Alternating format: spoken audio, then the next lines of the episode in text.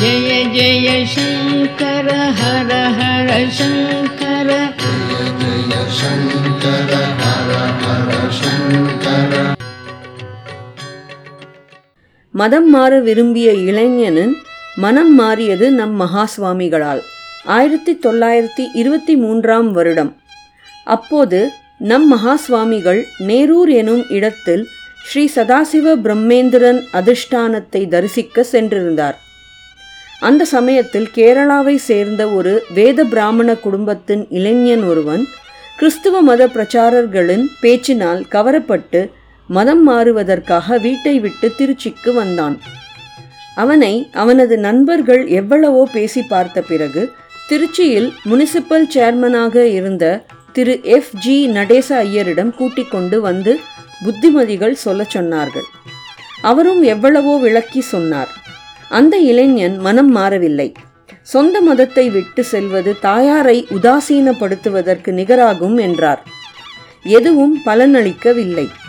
பின் சரி நீ கிறிஸ்டியனாக மாறுவதற்கு முன் மகா சுவாமிகளை சந்திப்பது நல்லது. நானே உன்னை அவரிடம் அழைத்து கொண்டு செல்கிறேன் என்றார். அவன் சம்மதிக்கவே அவனை அழைத்து கொண்டு மகா சுவாமிகளிடம் சென்றார். சுவாமிகள் அவனை ஆற்றங்கரைக்கு அழைத்து கொண்டு வர சொன்னார். பெரும்பாலும் மணலாகவே இருந்த ஆற்று மணலில் நடந்து கொண்டே அந்த இளைஞனின் எண்ணங்களை கேட்டு தெரிந்து கொண்டார். அவனும் சுவாமிகளிடம் மனம் விட்டு பேசினான். அதன் பிறகு மகான் எடுத்து சொன்னார் அனைத்து மதங்களுக்கும் அடிப்படையே இந்து மதம்தான் என்பதை புரிய வைத்தார். இந்து மதத்தில் இறைவனை அடைவதற்கு பல வழிகள் சொல்லப்பட்டிருக்கிறது. இந்துவாக பிறந்தவர்கள் இவற்றில் ஏதேனும் ஒன்றை பற்றி கொண்டு இறைவனை அடையலாம் முக்தி அடையலாம் என்று அந்த இளைஞனுடன் நீண்ட நேரம் பேசிக் கொண்டிருந்துவிட்டு நடேச ஐயரிடம் அடுத்து இரண்டு நாட்களுக்கு இவனை மடத்திற்கு அழைத்து வாருங்கள் என்று உத்தரவிட்டார். மடத்தில் சுவாமிகள் அந்த இளைஞனுக்காக தனிப்பட்ட நேரம் ஒதுக்கி சில பல உபதேசங்களை செய்தார். அதன் பிறகும் அவன் மனம் மாறாதிருக்குமா என்ன? மனம் மாறியதோடு இதுவரை அறியாதிருந்த இந்து மதத்தின் அருமை பெருமைகளை நம் சுவாமிகளின் வாயிலாகவே கேட்டறியும் பாக்கியம் பெற்று அதன் அருமையையும் தன் தவற்றையும் உணர்ந்தான். மகா சுவாமிகளின் திருப்பாதங்களில் விழுந்து வணங்கி பெற்றோரிடமே திரும்பிச் சென்றான். பொதுநல பணிகள் மகா சுவாமிகள் நிறுவிய முத்ராதிகாரிகள் திட்டப்படி பூர்த்த தர்மம் என கூறப்படும் குளம் வெட்டும் திருப்பணி பல ஊர்களில் நடைபெற்றது. இத்திட்டத்தின் கீழ் நூற்றுக்கணக்கான குளங்கள் வெட்டப்பட்டுள்ளன. இருபத்தி ஐந்து பத்து ஐம்பத்தி ஒன்று அன்று நன்னிலம் தாலுகா திரு கண்ணப்புரத்தில் ஸ்ரீ சௌந்தரராஜ பெருமாள் புஷ்கரணிக்கு சுவாமிகளே நேரில் வந்திருந்து புது தண்ணீர் விடும் விழாவை துவக்கி வைத்தார்கள். ரங்கசுவாமி நாயுடு கிருஷ்ணசுவாமி நாயுடு ஆகியவர்களின் பொருளுதவியும் பொதுமக்களின் சாரீர பிரயாசையையும் கொண்டு இக்குளம் வெட்டப்பட்டது. இருபத்தி ரெண்டு ஆறு ஐம்பத்தி ரெண்டு அன்றில் பொறையாற்றில் ஒரு ஏக்கர் முப்பத்தி எட்டு சென்ட் விஸ்தீரணத்தில் உள்ள ஸ்ரீ விஸ்வநாத சுவாமி கோயில் குளம் ஒரே நாளில் வெட்டப்பட்டது. பக்தர்களெல்லாம் பக்தி பாடல்களை பாடிக்கொண்டே ராமநாமம் சொல்லிக்கொண்டும் பெண்கள் உள்பட தேக உழைப்பை பொருட்படுத்தாது இக்குளத்தை வெட்டினார்கள். இது போலவே திருவலஞ்சுழியிலும் குளம் வெட்டப்பட்டது. குருவார விளம்பரம். பொதுமக்கள் கடன் தொல்லைகளால் மன கஷ்டப்படாமலும் சீரான வாழ்க்கை வாழ்வதற்கும் உதவும் வகையில் சுவாமிகள் குருவார விளம்பரம் ஒன்றினை பல பத்திரிகைகளில் இடம்பெற செய்தார்கள். அதன்படி மூன்று விஷயங்களை பொதுமக்கள் கடைபிடிக்க சொன்னார்கள். ஒன்று காஃபிக்கு பதில் கோதுமை மோர் கஞ்சி. இரண்டு சினிமாவை தவிர்த்தல் குறிப்பாக பெண்கள். மூன்று ஆடம்பரமான புடவை துணிமணிகளை வாங்காமல் இருப்பது. பிரேத சமஸ்காரம்.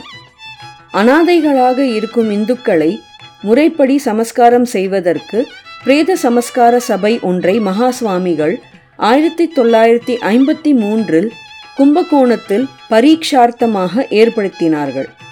இது போன்ற மற்ற நகரங்களிலும் தொடங்க வேண்டும் என்பதே சுவாமிகளின் ஆவலாக இருந்தது. இன்று இப்பணி பல தனி மனிதர்களால் சிறப்பாக செய்யப்பட்டு வருவதை நாம் அறிவோம்.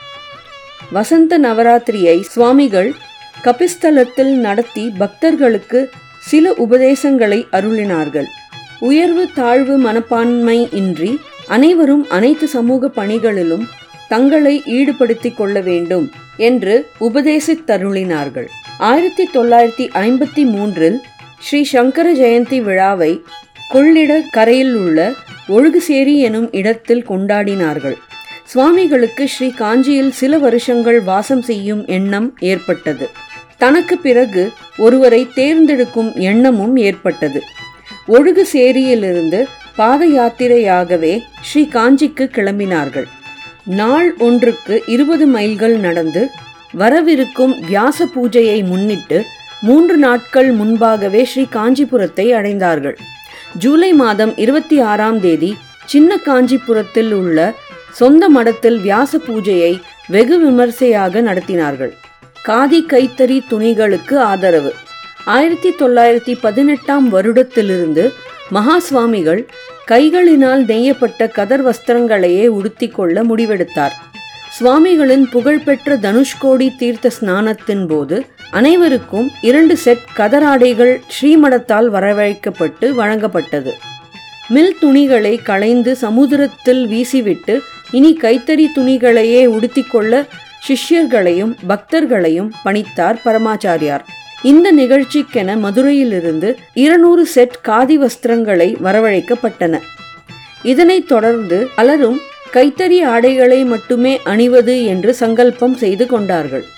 மகா சுவாமிகளின் மௌன விரதம் ஒவ்வொரு வருடமும் சில மாதங்கள் மகா சுவாமிகள் மௌன விரதம் இருப்பது வழக்கமாக இருந்தது. அவரது மௌனம் மூன்று வகையானது. பிறருக்கு தெரிய வைக்க வேண்டிய விஷயங்களை விரலால் தரையில் எழுதி காண்பிப்பார்கள். அக்காலங்களில் சுவாமிகளின் கைகளில் தோல் வழண்டு ரத்தம் கசிந்து புண்ணாகி போய்விடுவதுண்டு. சில சமயங்களில் முகஜாடை கண்ஜாடைகள் மூலம் தெரியப்படுத்துவார்கள்.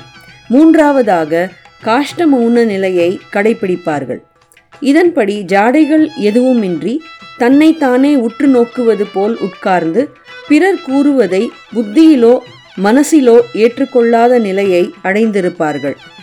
இந்த காஷ்ட மௌனத்தை சுவாமிகள் ஒவ்வொரு மூல நட்சத்திரத்தன்றும் கடைபிடித்து வந்தார்கள். ஜெய ஜெய சங்கர ஹர ஹர சங்கர. ஜெய ஜெய சங்கர ஹர ஹர சங்கர.